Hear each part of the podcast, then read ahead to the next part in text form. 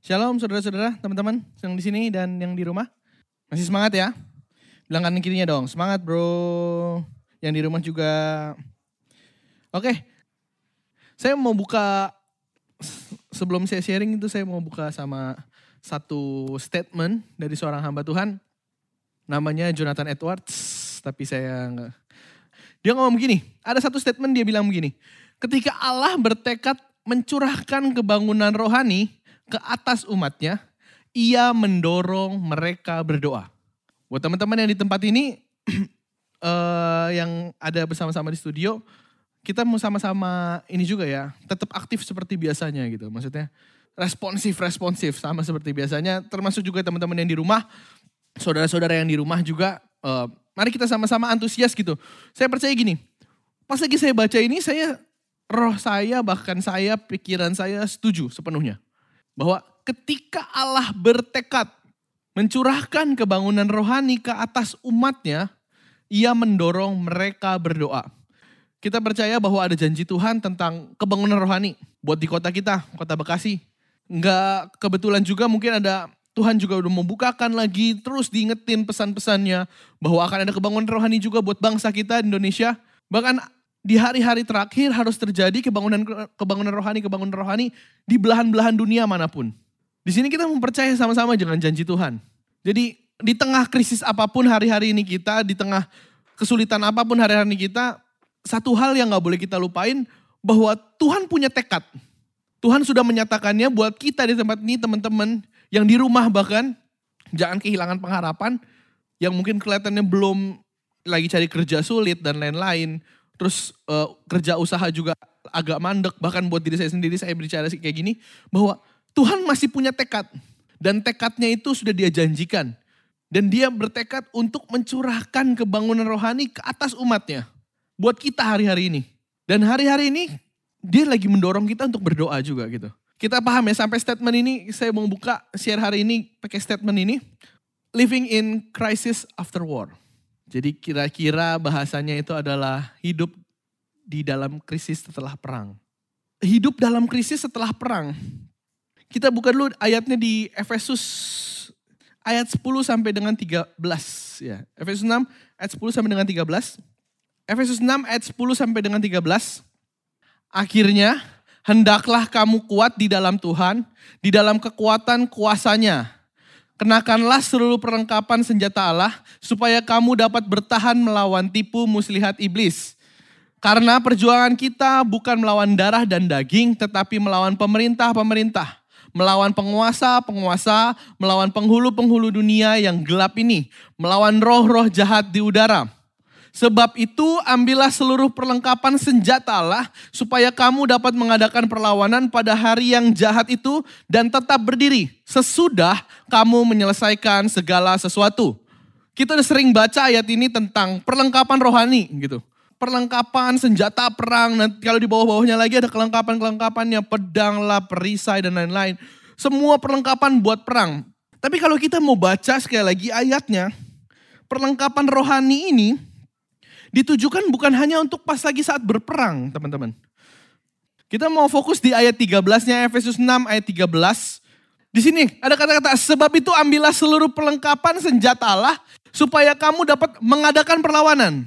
Jadi jelas senjata itu buat mengadakan perlawanan pada hari yang jahat itu dan tetap berdiri.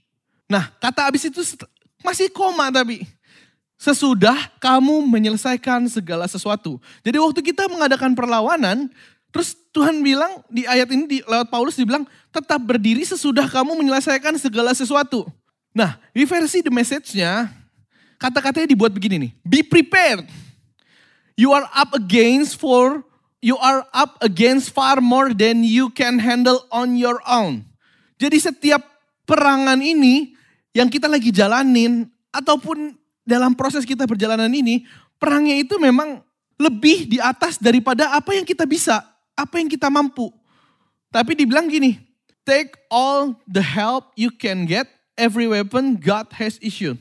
Kemarin kita udah bahas waktu di teman-teman yang komitmen, bahwa Tuhan sudah percayakan buat kita masing-masing setiap kemampuan-kemampuan yang ada. Saudara-saudara yang di online juga, teman-teman atau yang yang mungkin bukan komitmen di tempat ini, saya mau bilang Tuhan kasih sesuatu buat kita kekuatan-kekuatan, senjata-senjata yang dia percayakan.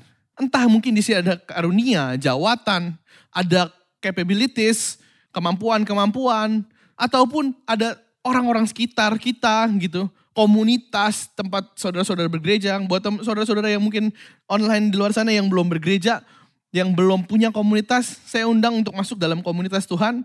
Saya percaya itu yang dibutuhkan anak-anak Tuhan di hari-hari ini.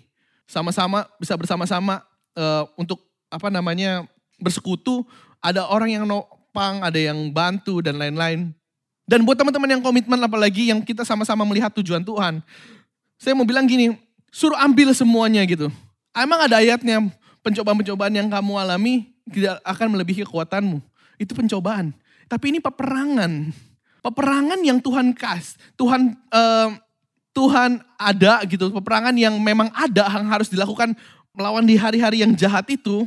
Perlawanan di hari yang jahat itu, itu harus ada. Dan memang kita nggak bisa handle dari kita, diri kita sendiri. Mungkin mungkin kadang-kadang kita jatuh, jatuh, jatuh. Mungkin karena kita nggak mengandalkan apa yang Tuhan kasih. Padahal Tuhan udah kasih spesifik-spesifiknya. Nah, tapi nggak sampai di situ. Gak sampai di situ. Gak sampai hanya di tempat peperangan. Ayatnya belum selesai. Dibilang gitu. So that when it's all over, but the shouting, you will still be on your feet. Saya sempat bingung bacanya gimana nih. Bahasa Inggris saya kan gak ahli-ahli banget bahasa Inggris. Tapi saya ingat uh, ada lagu non but Jesus gitu. Misalnya kan tidak but Jesus. Nah ini sama-sama. Sama nih cara baca ini. So that when it's all over, but shouting, Ngerti gak? You will be on your feet. Nah pas lagi saya baca ini gini. Kita pernah nggak waktu misalnya ngelihat orang perang atau orang main tinju deh. Tinju menang. Misalnya udah deng deng deng deng deng deng gitu. Terus lawannya KO. Terus waktu dia menang kan udah selesai ya. Pertandingan selesai waktu dia KO. Terus but shouting. Yeay, sampai bilang pemenangnya adalah gitu kan.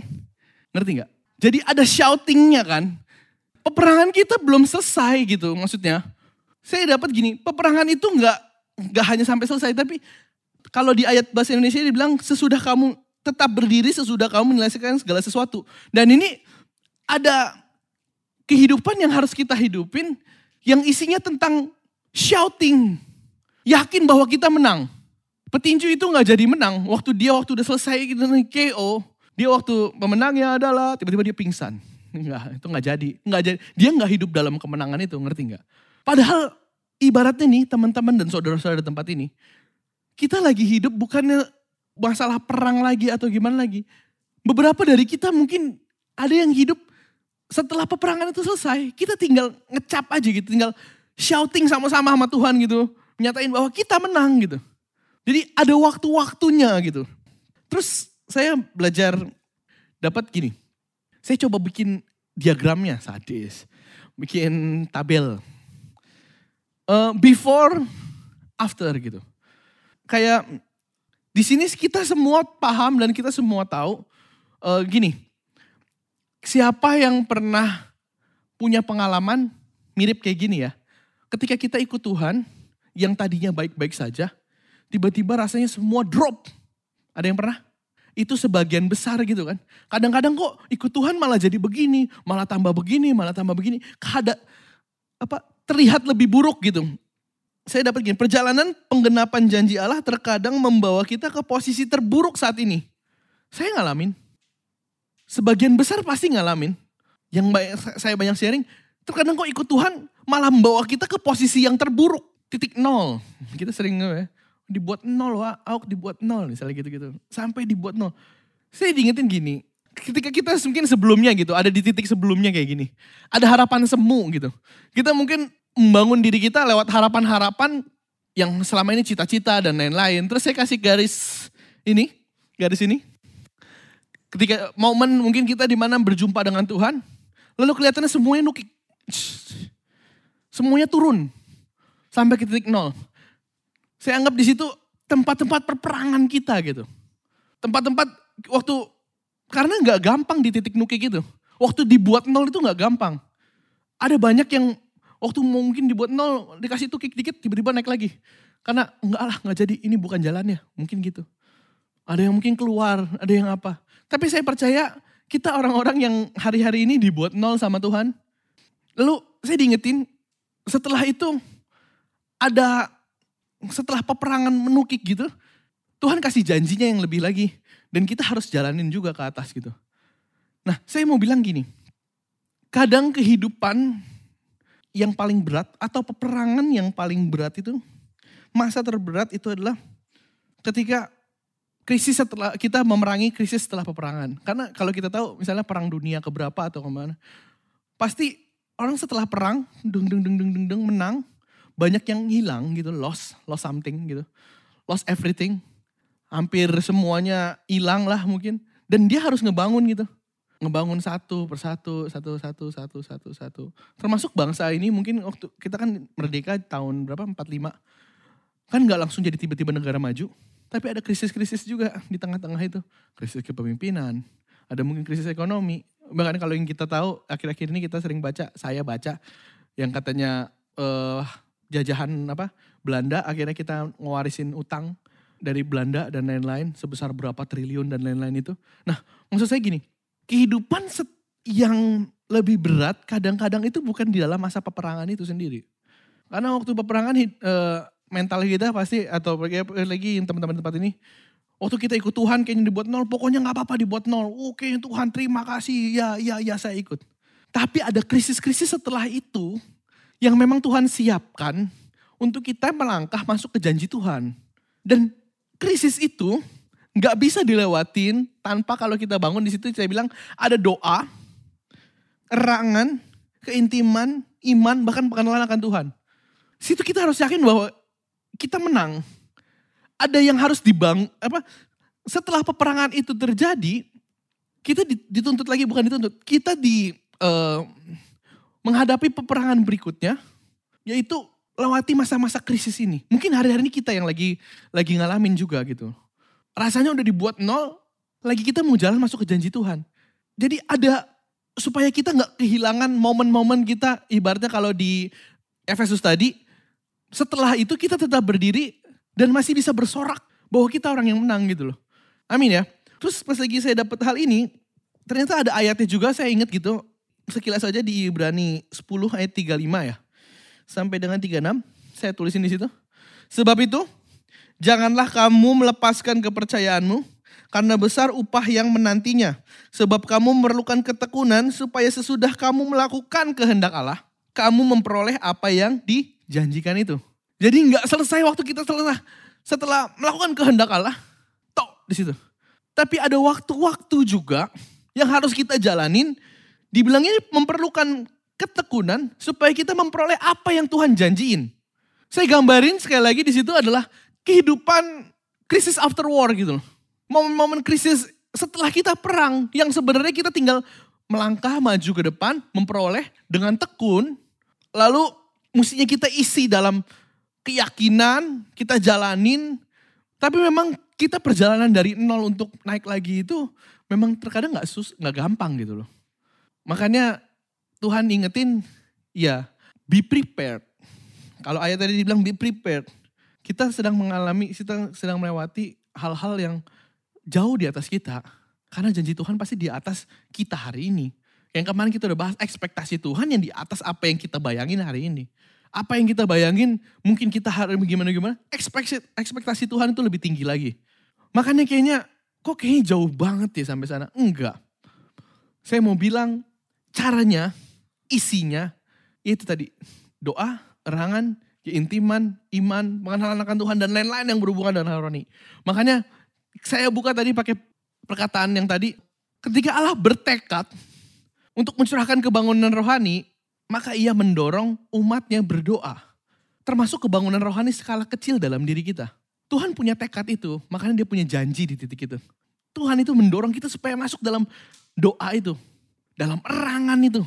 Shouting gitu ada hal-hal yang memang kita harus hidupi setelah itu, tapi memang kita perlu jalanin gitu loh. Buat teman-teman di tempat ini. Jadi saya mau bilang gini, buat hari-hari ini yang kita lagi jalanin apa yang lagi kita jalanin kerasanya sulit dan lain-lain. Kayaknya kayak udah udah nol nih Tuhan, mau dinolin lagi? Enggak, bukan dinolin lagi. Ketika kita surrender, kita percaya akan janji Tuhan, kita udah di titik itu nol. Nah sekarang kita bukan lagi tentang berperang untuk gimana kita lagi mau ngambil janjinya. Lagi ibaratnya kalau bangsa Israel itu lagi mau menduduki.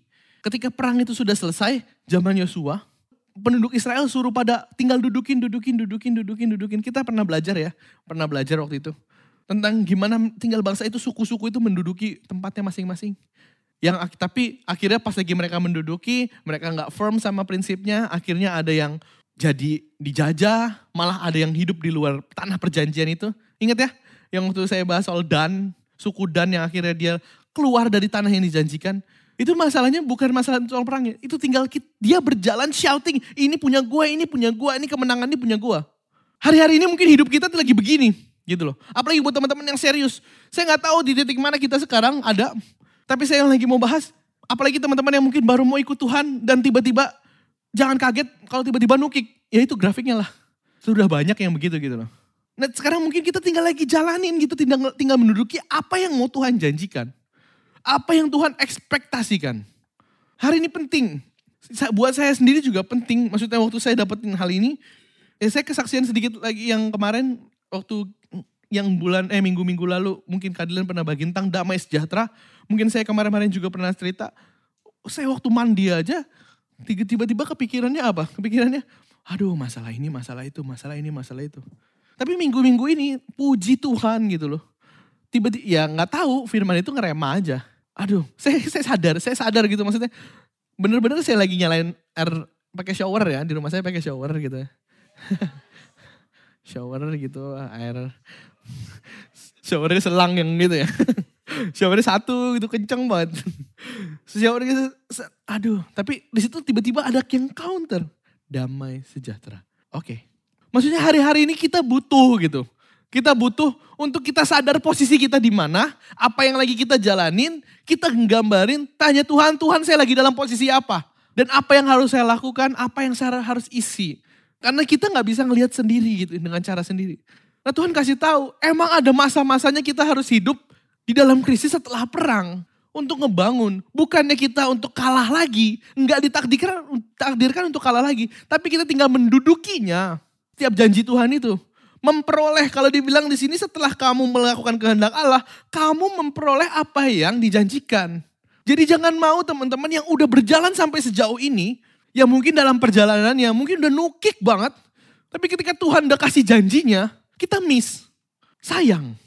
Padahal kita udah dalam peperangan dan peperangannya kita udah menangin. Tinggal dudukin. Hanya yakinin nih dalam diri. Waktu kita ngarepin ada kebangunan rohani dalam tubuh kita bahkan. Sebelum kita ngomongin kota dan bangsa. Ya Tuhan lagi suruh kita masuk dalam doa. Supaya kita tahu kita bangun ini masuk ke janji Tuhan. Kalau yang selama ini kita bangun hidup kita pakai harapan semu. Tuhan pengen waktu dia dari titik nol sampai ke janji Tuhan diisinya dengan doa, rangan, keintiman, pengenalan akan Tuhan. Biar kita nggak miss ke janjinya itu loh. Paham ya sampai sini ya? Ini yang harus saya pelajarin gitu bahkan buat diri saya. Dan saya yakin buat kita sama-sama belajar di tempat ini. Live in crisis after war. Kita lagi harus jalanin hidup krisis setelah perang ini. Masa terberat adalah melawan krisis setelah perang. Dalam hukum perang kayaknya banyak deh yang menang perang pun nggak langsung bisa sejahtera atau tiba-tiba hari ini nembak yang terakhir gitu menang teng tiba-tiba muncul besoknya ada mall kebangun dan lain-lain enggak mereka harus bangun lagi beresin dulu puing-puingnya semua semua tapi kan mereka harus jalanin ketika mereka tinggal jalanin itu tapi nggak jadi udah negara cuma jadi puing-puing juga paham ya sampai sini ya next kak lalu saya mau kasih lagi ya mungkin ini ayatnya familiar lagi Buat teman-teman yang komitmen ini berarti sudah dalam tiga hari ini, ini udah yang kedua kalinya gitu. Minimal kedua kalinya dengar hal ini. Efesus 1 ayat yang ke-17 sampai 18. Efesus 6 tuh di ayat di bagian-bagian terakhir ya tentang peperangan rohani. Nah, dalam peperangan rohani ini Tuhan bilang kata-katanya supaya kamu bisa begini-begini supaya kamu bisa tetap berdiri dibilangnya kan. Nah, gimana waktu kita mau tetap berdiri? Balik lagi dulu ke Efesus 1 apa yang Tuhan, uh, apa yang Paulus kasih tahu saat itu, ini kan satu rentetan ya. Kalau kita mulai di akhir, kita harus jangan miss sampai dari awalnya gitu. Efesus 1 ayat 17 dan 18. sedikit saya singgung lagi bahwa ini tentang panggilan.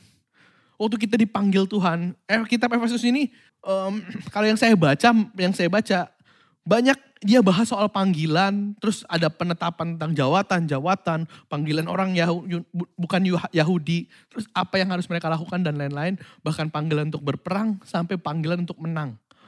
Di awal-awal, di Efesus satunya, ada yang Paulus sudah nyatakan. Paulus nyatakan gini, Efesus 1, kalau perikopnya itu doa untuk pengertian tentang kemuliaan Kristus. Yang kemarin udah denger, jangan bosan, tapi saya mau bahas gini. Dan meminta kepada Allah Tuhan kita Yesus Kristus, yaitu Bapa yang mulia itu, supaya ia memberikan kepadamu roh hikmat dan wahyu untuk mengenal dia dengan benar. Terus kalau kita baca lagi uh, ayat 18-nya. Dan supaya ia menjadikan mata hatimu terang, agar kamu mengerti pengharapan apakah yang terkandung dalam panggilannya. Betapa kaya kemuliaan bagian ditentukan nya bagi orang-orang kudus ayat 19 dan betapa hebat kuasanya bagi kita yang percaya sesuai dengan kekuatan kuasanya. Kemarin kita udah bahas tentang ayat 18-nya supaya mata hati kita mata hatimu terang agar kamu mengerti pengharapan apakah yang terkandung dalam panggilanmu. Saya kemarin bahas tentang memaknai panggilan menjadi sebuah ekspektasi, bukan hanya kita ngerasa dipanggil Tuhan, tapi kita harus hidup dalam ekspektasinya Tuhan. Apa yang Tuhan inginin, apa yang Tuhan cita-citakan, apa yang Tuhan impikan. Apa tujuan Tuhan kalau di grafik itu kira-kira apa tujuan Tuhan? Supaya kita melihat tujuan Tuhan. Nah hari ini kita mau belajar gini. Dan meminta kepada Allah Tuhan kita Yesus Kristus yaitu Bapa yang mulia itu. Supaya ia memberikan kepadamu roh hikmat dan wahyu untuk mengenal dia dengan benar. Saya tertarik dalam dengan ayat ini. Maksudnya Tuhan apa Tuhan yang Tuhan maksud? Paulus harus ngomong supaya dalam panggilan ini kita roh hikmat dan wahyu. Kenapa spesifik kayak gitu? Kalau mau biasa aja gitu, kalau mau sedang-sedang aja, tapi rohani juga, kan tinggal ngomong gini. Memberikan kepadamu roh kudus. Kenapa roh kudus ini atau roh Tuhan ini? Paulus harus jabarin dengan kata-kata roh hikmat dan wahyu. Pasti ada sesuatu yang harus kita pahamin di dalam sini. Dibilangnya untuk mengenal dia dengan benar. Saya bilang, saya lihat lagi tadi, dalam grafik itu, apa yang kita harus hidupin untuk capai ke janji Tuhan untuk sampai kita menang apa mendudukinya di situ. Di situ letaknya. Kalau tadi dibilangnya seorang hamba Tuhan bilang itu dia mendorong kita untuk berdoa. Nah, di situlah kira-kira momennya. Pas lagi ada momen di situ, yang kita butuhkan seperti yang Paulus doakan buat umat saat itu adalah roh hikmat dan wahyu. Next Kak.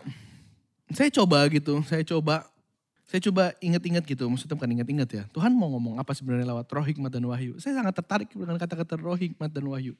Udah lama gitu. Kita bahas dulu deh. Pertama, hikmat. Soal hikmat. Hah, hikmat itu ada bahasa Yunani kalau nggak salah ya, betul ya. Kalau nggak salah ya betul lah. Pokoknya uh, boleh dicek. Gampang nyarinya tinggal di apa sabda.web gitu ya. Ada tiba-tiba kalau kita cek itu hikmat itu bahasa Yunani kalau betul ya. Bahasa Yunani yang bilangnya Sophia. Kalau ada pengertian-pengertiannya gitu bilang tentang supreme intelligence such as belongs to God. Jadi uh, intelligence, intelligence apa ya? Kecerdasan. Kecerdasan yang supreme. Apa supreme itu apa ya? Merek. apa sih supreme itu kayak yang Supreme Court itu kan tentang hakim yang agung lah yang pokoknya yang tinggi tentang sesuatu yang lebih tinggi gitu. Ada kecerdasan yang tinggi gitu, supreme intelligence. Jadi ini kecerdasan yang hari ini mestinya mungkin kita harus pegang. Dibilangnya roh hikmat, terus bilang such as belongs to God. Yang kira-kira yang cuman yang punya ya Tuhan lah gitu. Makanya dibilang roh hikmat. Terus saya coba baca Yakobus 3 ayat 17 sampai 18. Boleh kita buka Yakobus 3 ayat 17, 18. Yakobus 3 ayat 17 sampai 18. Tapi saya mau coba kalau teman-teman di Alkitab yang beneran ya. Enggak maksudnya Alkitab yang cetakan bukunya. Kita punya perikop namanya hikmat yang dari atas. Ini ayat favorit lah buat saya gitu loh. Kayaknya mantap gitu. Kita baca deh dari ayat 13-nya deh. Yakobus 3 ayat 13 sampai 18. Saya bacain ya. Siapakah di antara kamu yang bijak dan berbudi? Baiklah, baiklah ia dengan cara hidup yang baik, menyatakan perbuatannya oleh hikmat yang lahir dari kelemah lembutan. Jika kamu menaruh perasaan iri hati dan kamu mementingkan diri sendiri, janganlah kamu memegahkan diri dan janganlah berdusta melawan kebenaran. itu bukanlah hikmat yang datang dari atas tetapi dari dunia. Dari nafsu manusia, dari setan-setan. Sebab di mana ada iri hati dan mementingkan diri sendiri di situ ada kekacauan dan segala macam perbuatan jahat. Tetapi hikmat yang dari atas adalah pertama-tama murni. Selanjutnya pendamai, peramah, penurut, penuh belas kasihan dan buah-buah yang baik. Tidak memihak dan tidak munafik. Dan buah yang terdiri dari kebenaran ditaburkan dalam damai untuk mereka yang mengadakan damai. Dari kita buka dari yang 17-nya. Ayat 17-nya. Di sini, tetapi hikmat yang dari atas adalah pertama-tama murni. Selanjutnya, ibaratnya selanjutnya itu bukan artinya nggak nggak penting, tapi dibilangnya ibaratnya gini. Kadang-kadang kita suka nulis tuh selanjutnya DLL dan lain-lain gitulah. Nah, tapi dia harus fokusin dulu Yakobus. Ketika dia ngomongin tentang hikmat, kalau kita baca kalau nggak salah di Korintus ya, Korintus bilang Yesus itu adalah hikmat Allah dan kekuatan Allah. Waktu Paulus bilang roh hikmat, dia lagi menyatakan Allah itu sendiri gitu loh. Apa sih sebenarnya poin yang kita dapat apa yang yang sebenarnya bisa jadi turunannya gitu. Tentang ketika kita harus Paulus minta buat kita dapetin roh hikmat dan wahyu supaya kita mengenal Tuhan dengan benar. Lalu saya diingetin gini, roh hikmat dan wahyu ini mengajarkan kita yang roh hikmat mengajarkan tentang namanya sesuatu soal murni. Ada satu kata yang menggambarkan tentang hikmat, supreme intelligence itu. Yaitu pertama-tama murni. Awalannya, openingnya itu soal kemurnian. Sel selanjutnya, yang selanjutnya itu mengikuti itu soal uh, pendamai. Terus ada peramah, penurut, penuh belas kasihan dan buah-buah yang baik, tidak memihak dan tidak munafik. Ayat 18 bahkan dibilang ini, dan buah yang terdiri dari kebenaran ditaburkan dalam damai untuk mereka yang mengadakan damai. Hari-hari ini kita, Tuhan kasih tujuan tentang bless Bekasi, tentang keselamatan besar. Kita orang-orang yang mengadakan damai gitu. Buah-buah selanjutnya. Tapi sebelum kita bergerak ke arah sana, ke tujuan yang udah Tuhan kasih, roh hikmat ngajarin kita pertama-tama murni. Jadi saya dikasih satu nilai gitu. Waktu Tuhan untuk mengenal Tuhan yang benar, Tuhan dengan benar, mengenal dia dengan benar, Tuhan ingetin satu kata lewat roh hikmat dengan turunan lainnya ya, nggak sesempit ini. Tapi pertama-tama dibilang murni. Saya ingat saya mimpi hari itu, mimpi kapan ya? Mimpi itu dibagi jadi dua bagian. Mimpi saya aja ada babnya gitu. Lagi mimpi, terus saya mimpi tiba, uh, ada di satu aula gitu itu kayak kita lagi mau retret, tapi isinya orang banyak, orang banyak. Lalu ada beberapa kita teman-teman yang komitmen. Lalu saya masuk ke situ. Entah kenapa saya tiba-tiba langsung pegang mic. Baju saya putih-putih. baju saya putih-putih, celana putih, baju putih. Terus saya lihat ada yang baju putih. Ada teman-teman beberapa, saya lihat ada sebenarnya ada Kadilan dan teman-teman komitmen yang lainnya. Tapi saya nggak kenalin, pokoknya saya tahu itu teman-teman yang komitmen. Di situ ada yang pakai, ada yang bajunya putih tapi celananya hitam. Lalu ada yang pakai bajunya hitam, celananya putih. Tapi di situ saya ingat, saya ingat waktu saya pegang mic itu, gitu saya ngomong gini, Tuhan ingetin soal kemurnian. Terus saya nanya, kok baju saya putih Tuhan? Kenapa saya dianggap murni? Di mimpi itu ya. Padahal saya sendiri saya sadar gitu, saya tuh gak murni, maksudnya ada yang gak murni gitu. Tapi di situ pas lagi saya ngomong kayak gitu Tuhan cuma ingetin. Karena hanya kamu jangan berhenti merindukan aku. Udah itu. Ini kata-kata itu banyak banget tuh sering saya, pokoknya akhir-akhir ini terngiang terus gitu. Waktu Tuhan ingetin saya tentang kemurnian, di mimpi itu saya inget tentang murni. Apa yang hari-hari ini bikin saya murni gitu. Kenapa bisa dibilang murni? Tuhan cuma bilang bukan masalah salah atau tidak salah. Pusatnya hanya jangan berhenti merindukan Tuhan. Udah itu. Terus saya diingetin gitu, kata-kata murni kalau saya cari itu dibilang not mixed or contamination with any other substance or material. Ketika kerinduan itu tentang mengenal Tuhan tidak dinodai sama apa pun. Ketika kita benar-benar cari tentang apa kerinduan Tuhan, merindukan Tuhan. Roh hikmat yang Tuhan kasih untuk kita mengenal Tuhan. Ajarin saya tentang namanya kemurnian. Abis itu setelah mimpi itu, tiba-tiba saya mimpi lagi. Tiba-tiba dibawa gitu ke dalam satu mall saya tahu tuh lokasinya di Bandung, tapi saya nggak tahu mall apa. Saya kan jarang ke Bandung, saya jarang ke mall. Saya tahu nih ada beberapa. Jadi ini ada yang tahu mall Gading ya, mall Kelapa Gading itu yang depannya ada Petra Toys sama itu kalau kita masuk ada Petra Toys sama tempat mainan gitu. Jeko, Ya nggak tau lah bukan teman-teman. Terus biasa tiba-tiba tuh kan di tengah-tengah itu ada ada bolongan. Terus yang dari lantai dua, lantai tiga itu kan bisa ngeliat ke bawah gitu ya. Nah saya tahu tuh di situ tiba-tiba ada anak-anak nggak tahu siapa pokoknya anak-anak kita eh, tapi gue kenal lah saya kenal lah gitu itu lagi nyanyi di sini terus saya tahu sebenarnya di lantai dua tuh ada yang nyanyi juga di lantai tiga ada yang nyanyi juga kumpulan gitu anak-anak itu di kota Bandung tiba-tiba saya ketemu bukan ketemu saya ngeliat mukanya bukan mukanya saya kenal nih siapa nih kayak wali kota eh bukan wali kota apa namanya provinsi Jawa Barat tuh apa gubernur deh gubernur Jawa Barat Pak Ridwan Kamil. Saya nggak tahu, saya nggak kenal Pak Ridwan Kamil apa track politiknya apa saya nggak tahu.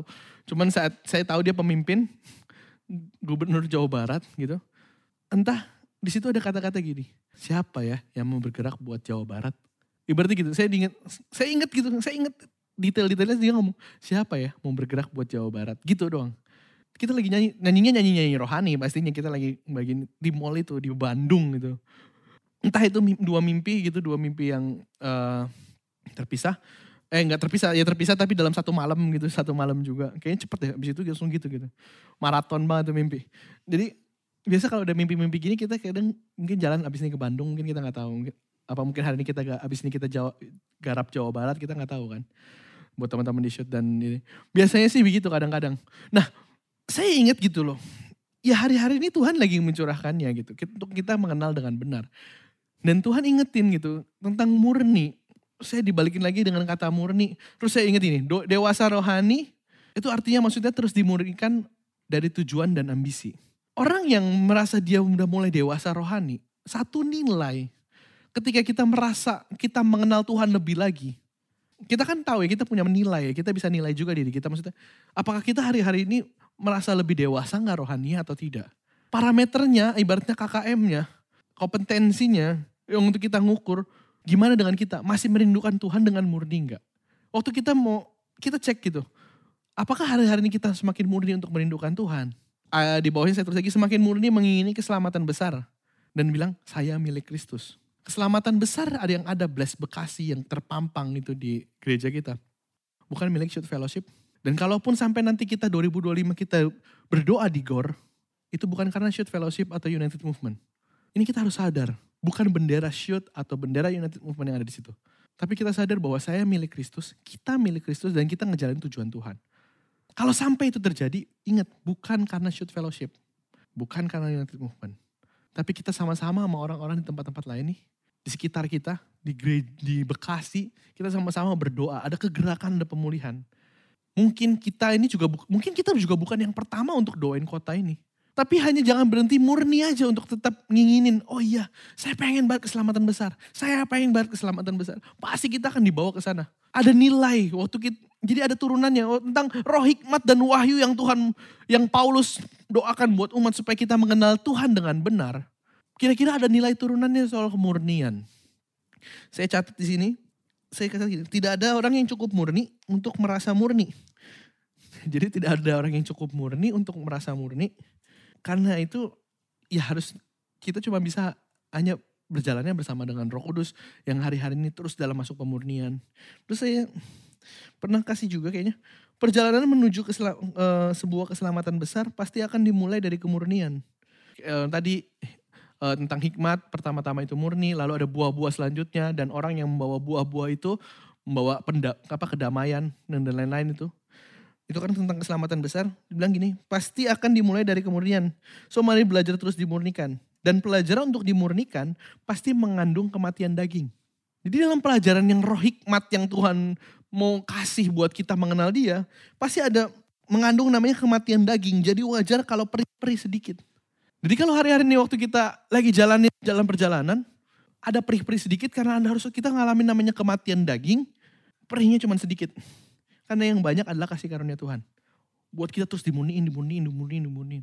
Jadi kalau perih-perih sedikit, aduh kayaknya gemes banget. Tuhan kapan, Tuhan kapan. Ingat, itu namanya kematian daging lagi yang dimunikan sama Tuhan. Ingat kita lagi dalam perjalanan untuk maju gitu, masuk.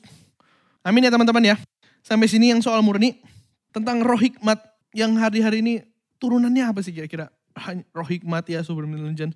Ingat, ini bukan masalah hikmat tentang ngejalanin kehidupan, hikmat tentang kita apa namanya bisa uh, ngerti ini, ngerti itu, ngerti banyak hal.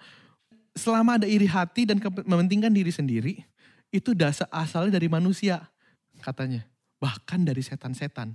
Hikmat itu nggak nggak saya belajar gini, hikmat itu nggak menguntungkan diri sendiri. Waktu kita merasa berhikmat untuk menguntungkan diri sendiri itu bukan hikmat bilangnya. Tapi hikmat yang dari atas pertama-tama murni. Dan murni itu belajar berarti jangan berhenti merindukan Tuhan. Jadi murni itu bukan masalah hikmat itu nanti roh hikmat. Iya gue berhikmat, gue bisa begini, begitu, begini, begitu. Ingat itu katanya bukan hikmat, itu hikmat dari dunia ini. Dari manusia bahkan dari setan-setan. Jadi setan pun juga bisa ngasih hikmat licik namanya gitulah ibaratnya. Tapi Tuhan kasih juga namanya hikmat, roh hikmat. Waktu jalan pertama-tama sekali lagi dibilang murni. Amin ya. Satu lagi tentang kata wahyu. Di situ dibilangnya kalau bahasa Yunani namanya apokalipsis. Terus ada artinya tentang katanya making naked, a disclosure of truth, instruction. Jadi sekedar cerita, saya udah nyiapin bahannya. Kemarin sih nyiapin di sini saya nyiapin. Saya pas lagi sampai di titik wahyu ini, saya bingung, sungguh bingung apa yang mau saya tulis. Kalau hikmat murni, iya gitu. Terus ini apa yang mau saya tulis? Terus saya pas lagi nyari-nyari ayatnya ada di Wahyu Sayut, Wahyu 1 ayat 1. Boleh dibuka Wahyu 1 ayat 1.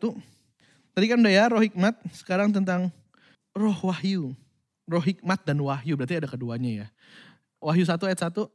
Inilah wahyu Yesus Kristus yang dikaruniakan Allah kepadanya supaya ditun, ditunjukkannya kepada hamba-hambanya apa yang harus segera terjadi. Dan oleh malaikatnya yang diutusnya, ia telah menyatakannya kepada hambanya Yohanes. Jadi wahyu Yesus Kristus yang dikaruniakan Allah kepadanya, kepada Tuhan itu sendiri, supaya ditunjukkannya, dia mau ngasih tunjuk, revealed. Di sini dibilang wah menyatakan tuh reveal juga dalam satu akar kata yang apokalipsus itulah dan lain-lain itu kepada hamba-hambanya apa yang dinyatakan? Apa yang harus segera terjadi. Jadi sesuatu yang harus terjadi ke depan. Jadi tentang wahyu ini Tuhan ingetin bahwa ada sebuah instruksi. Jadi apa nilai turunannya kira-kira? Yang waktu uh, kalau tadi hikmat itu murni wahyu. Saya tadi kepikirannya kemarin kepikirannya waktu saya mikir gitu hope gitu tentang harapan. Tapi tadi malam kok kayak uh, udah waktunya tidur, udah waktunya tidur saya saya habis ngerjain dulu terus apa udah selesai, saya kira sudah selesai gitu. Bahan udah selesai lah, udahlah. Terus pas lagi mau tidur, udah waktunya tidur gitu.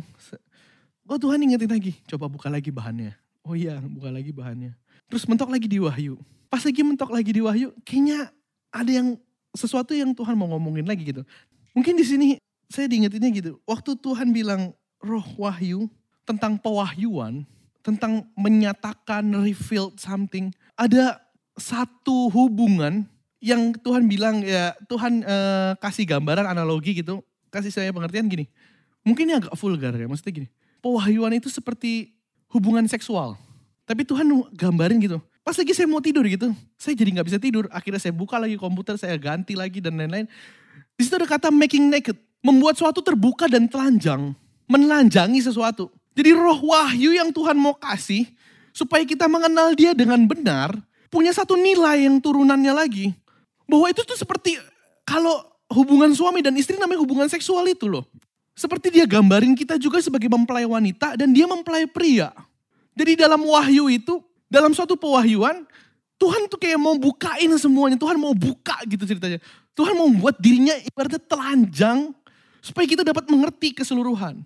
Tapi hal itu hanya bisa terjadi ketika kita pernah tahu ayatnya, ke, uh, ayatnya yang gini, keduanya menjadi telanjang dan tidak menjadi malu.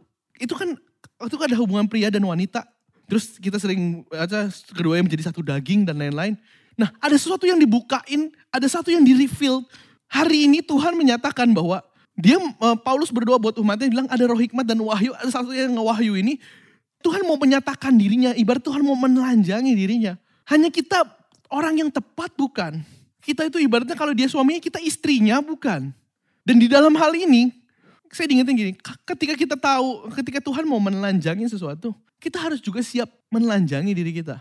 Mereka sama-sama Tuhan mau membukakan sesuatu, mau terbuka akan semua hal, intim. Dan kita pun kalau hari ini kita mau belajar gitu, mengenal dia dengan benar, curahin namanya roh wahyu itu, ada satu pewahyuan tentang hal-hal yang harus segera terjadi, ada instruksi dan lain-lain. Jadi diri kita juga harus siap. Kita juga harus berani, seterbuka apa kita sama Tuhan? Seopen apa? Dan ada satu hubungan namanya suami istri, dan itu hanya di, hanya bisa dijalanin namanya dengan komit. Saya percaya hari ini Tuhan siap untuk mewahyukan segala sesuatunya buat orang-orang yang udah komit. Buat gerejanya yang komit. Makanya pewahyuan itu turun dan gak pewahyuan itu gak pernah mati. Untuk mengenal dia dengan benar gitu. Ini faktanya ada tertulis dalam Alkitab. Dan Tuhan belum selesai ngomong sama kita. Hanya seberapa pengen kita hari-hari ini, seberapa pantas kita. Seberapa kita membuka diri kita untuk dapat pewahyuan dari Tuhan. Saya gini ya, satu yang saya dapat gini tentang wahyu. Bersyukurlah kalau hari-hari ini banyak pesan Tuhan yang turun bahkan buat kita pribadi. Dia membukakannya karena di situ ada harapan. Ketika Tuhan masih berfirman dan Tuhan kasih penyataan tentang dunia ini bahkan apa yang mungkin hari kayak kacau kacau kacau tapi Tuhan bilang ada janjinya tentang keselamatan besar misalnya di 2025. Berarti hari ini tuh bukan di end-nya. Kalau hari ini kita ngerasa aduh ini udah mentok banget nih, udah pusing banget, capek banget. Kalau ada kata nih bahkan buat teman-teman yang apa kemarin Febo bahas ya kelainan mental akhirnya dia mau bunuh diri dan lain-lain di TikTok jangan bunuh diri dulu karena belum selesai coy masih ada yang di depannya lagi kalau ketika kita tahu bahwa Tuhan masih ngasih pewahyuan buat kita berarti di situ ada harapan sekali lagi saya mau di situ ada harapan berarti ada harapan bahwa ada masa depan kalau tadi Wahyu 1 ayat 1 dibilang apa yang harus segera terjadi berarti di depan masih ada yang harus terjadi Sekali lagi buat teman-teman bagian kita yang hari ini lagi nyalamin, lagi jalanin. Tuhan ingetin, Paulus ingetin, ini bukan masalah, ini kita lagi hidup misalnya krisis setelah perang inilah. Kita lagi jalanin, tiga tinggal mendudukinya, kita tinggal shouting menang, ye gue menang gitu. Ye saya menang, pemenangnya adalah gitu maksudnya bersama Tuhan gitu. Tinggal shouting. When it's all over, but shouting, ketika tinggal shoutingnya kita masih tetap berdiri dan waktu kita berdiri, saya, saya pikir gini, kita butuh namanya tadi Tuhan kasih tahu tentang roh hikmat. Yang Tuhan ingetin tentang soal kemurnian. Satu lagi wahyu. Wahyu ini, saya ragu sebenarnya untuk bagian wahyu. Karena saya merasa, aduh tapi kemarin malam gitu tepat banget. Tuhan bukain. Itu sebenarnya kalau mau lihat analoginya gampang ya itu. Tentang pernikahan, satu pernikahan, tentang hubungan yang hanya bisa dilakukan ketika keduanya menjadi telanjang tapi tidak menjadi malu. Ketika Tuhan ber, tadi bertekad untuk ngebukain semuanya buat kita hari ini. Bahkan udah ada pesannya lagi kan kemarin. Udah siap lagi blueprintnya turun. Ada yang lagi mau agenda yang akan kita lakuin, jalanin-jalaninnya lagi. Hanya hari ini seberapa kita merindukan Tuhan. Dan seberapa kita siap untuk menelanjangi diri kita bahkan di hadapan Tuhan. Terbuka apa, Tuhan mau lakuin apa. Ibaratnya gitu loh. Sebagai kita umatnya dia. Saya bilang gini, reveal intimacy di situ ya, dalam hubungan seksual gitu. Bayangin hubungan seksual. Bayangin maksudnya gininya, kasihnya ada passion dan desire. Jadi waktu Tuhan mau kasih wahyu, Tuhan itu bukan kasih kayak kayak ramal, cuman ramalan ngerti ya, ramalan cuman ini, ini, ya gini, gini dapat duit. Enggak, ada passion dan desire gitu loh. Ada keinginan, ada passionnya. Jadi Tuhan itu ketika dia mau mewahyukan sesuatu buat kita hari-hari ini, dia punya passionnya. Ada desire-nya yang buat kita biar nangkep hal itu. Mengandung kejujuran dan bukan pengkhianatan. Saya yakin wahyunya Tuhan itu mengandung kejujuran dan bukan, dan bukan pengkhianatan. Kalau Tuhan masih mewahyukan, Tuhan berjanji akan segala sesuatu. Ingat, Tuhan jujur. Tuhan jujur akan janji yang ke depan harus terjadi apa, terbuka apa, gini, gini, gini, gini, gini. Bahkan buat diri kita masing-masing. Dan bukan pengkhianatan. Yang terakhir, Jesus was yesterday, Jesus is today, Jesus is tomorrow. Ada hope. Dari dari wahyu ini, kita belajar bahwa Tuhan yang miliki yang kemarin, Tuhan yang berjalan hari ini. Dan lewat pewahyuan itu, Tuhan yang punya akan hari esok. Dan di situlah ada harapan ketika Tuhan yang punya hari esok. Jadi apa yang hari ini kita mau belajar gitu. Tadi kita udah buka, kita paham, saya buka gitu dan share hari ini dibilang bahwa ketika Allah bertekad mencurahkan kebangunan rohani, sekali lagi saya bilang ke atas umatnya ia mendorong mereka berdoa. Jadi ingat Tuhan punya tekad sekali lagi. Tuhan punya tekad untuk kasih kebangunan kebangunan rohani. Bukan masalah di kota Bekasi tapi dalam diri kita sendiri. Makanya hari-hari kita butuh masuk dalam mengenal Tuhan lebih lagi gitu. Kita belajar hari ini bahwa kita tuh ada di titik mana. Saya coba gambarin, kira-kira saya kita ini ada di titik mana. Mungkin kita ada di titik orang baru kenal Tuhan, kayaknya buat nol gitu, kayak semuanya harus runtuh. Ketika saya ambil keputusan ikut Tuhan, tiba-tiba kok semuanya jadi berantakan sampai dalam titik terburuk. Mungkin itu biar Tuhan kita ngebuang segala harapan-harapan semu dan Tuhan kasih tahu. Ketika setelah itu dia kasih janjinya. Seperti umat Israel waktu dia mau masuk ke dalam tanah kanaan. Perang-perangnya ibaratnya sudah selesai waktu itu dikalahin. Kita dulu belajar ya waktu itu perang-perang, perang-perang, perang. Suku-suku tinggal masuk dan menduduki. Masuk dan menduduki supaya stand firm dan lain-lain. Hanya mereka akhirnya ada yang kalah dan yang ada yang menang dan ada yang kalah, ada yang berkompromi dan lain-lain. Jadi kadang-kadang gak masuk dalam tujuan Tuhan. Makanya muncul kitab hakim-hakim, di hakim-hakim tuh makin lama makin rontok, rontok, rontok, rontok, rontok, rontok gitulah. Nah Terus saya ingetin, saya diingetin waktu untuk kita berjalan untuk mendudukinya itu apa yang Tuhan janjikan. Tuhan ingetin dia ngomong sama Paulus, lewat Paulus kita diingetin supaya kita mengenal dia dengan benar kita harus punya roh hikmat dan wahyu. Tadi kita belajar roh hikmat berarti kita mau diturunin soal kemurnian. Dan roh wahyu Tuhan mau ingetin namanya soal komit, soal terbuka. Tuhan mau kasih passion dan desire-nya gimana kita gitu. Hari-hari ini anak Tuhan yang kita mau nerima roh hikmat dan wahyu itu Berarti harus hari-hari ini muncul kemurnian. Hikmat yang datangnya dari atas pertama-tama itu murni. Murni saya diingetin untuk tidak berhenti merindukan Tuhan. Yang kedua tentang yang tadi wahyu. Tentang ada hubungan. Hubungan tentang komitmen. Seberapa kita mau terikat dengan Tuhan. Ketika dia mau setiap passion dan desire-nya.